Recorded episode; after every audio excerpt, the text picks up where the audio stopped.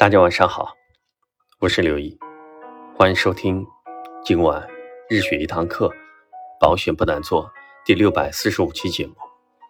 今天为大家带来的学习内容是人脉的建立和管理第二篇。今天我们来详细讲一讲四个圈层。第一圈层是每个人的核心资源起点，父母无法改变，婚姻可以改变。第二圈层里的人，是由你从小到大的生活环境、教育背景决定的。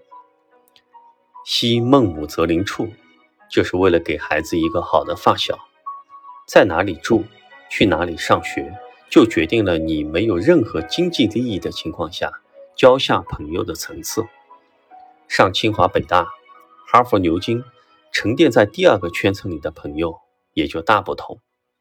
现在回头看看。第二圈层里的朋友、核心同事，就知道选择是多么的重要了。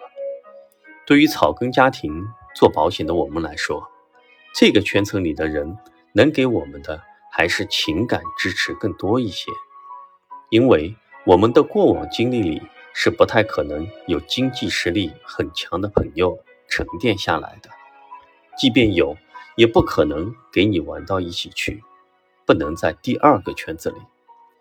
我们难就难在本来这两个圈层是我们最重要的做事资源，但回头看，都是有心无力的居多，只能靠自己的拼搏杀出一条血路，谁都指望不上。第三个圈层里的人，是我们进入社会和工作之后自己创造的，是我们的客户和准客户。如果说第一、第二圈层是命，那么。这第三圈层就是我们可以掌控和改变命运的，是我们成年之后一定要全力以赴去打破过往人脉的藩篱，努力创造的自己的新世界，也是我们每个保险顾问穷其一生要去扩充的圈层。这个圈层是弱关系，不像第一、第二圈层那么牢固，但是这个圈层的人数量庞大，掌握的信息。资源更加的多样化、差异化，是个无穷无尽的宝藏。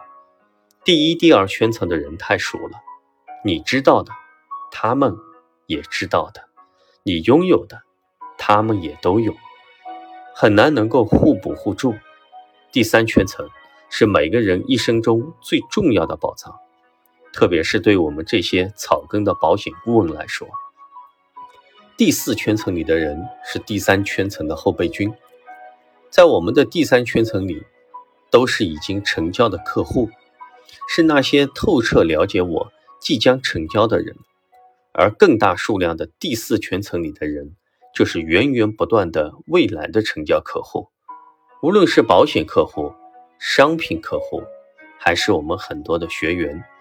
第一圈层里是上辈子，第二圈层。是过去，第三圈层是现在，第四圈层是未来。所以，邓巴数的理论是需要修正的，特别是在我们保险行业，特别是做销售，不能被一百五十人数束缚。人脉都是相对的，新时代要修正理解，明星和粉丝之间也是一种人脉，只不过粉丝是明星的人脉。明星不一定是粉丝的人脉，取决于粉丝的努力程度和愿望。粉丝一定是品牌的人脉，这就是粉丝经济的基础。时代的巨变，理论也要与时俱进。小心沉淀第二圈层的朋友，他们知道你的一切。建立品牌，扩大第四圈层的人数，多多益善，用心经营第三圈层的人。完善对他们的服务系统，不断为他们创造价值。来做保险，就是从第一、第二圈层扩展到第三、第四圈层。我说多多益善，也是指第三和第四圈层。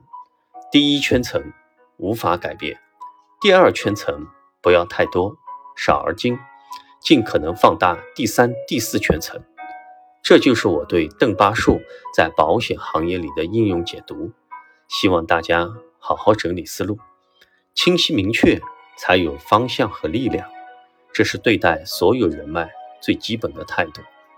单纯一些，简单一些，投入一些，热情一些，利他一些。无论是哪个圈层里的人，其实都是爱的礼物。以上是我们今天的学习内容。最后道一声晚安，祝你做个好梦。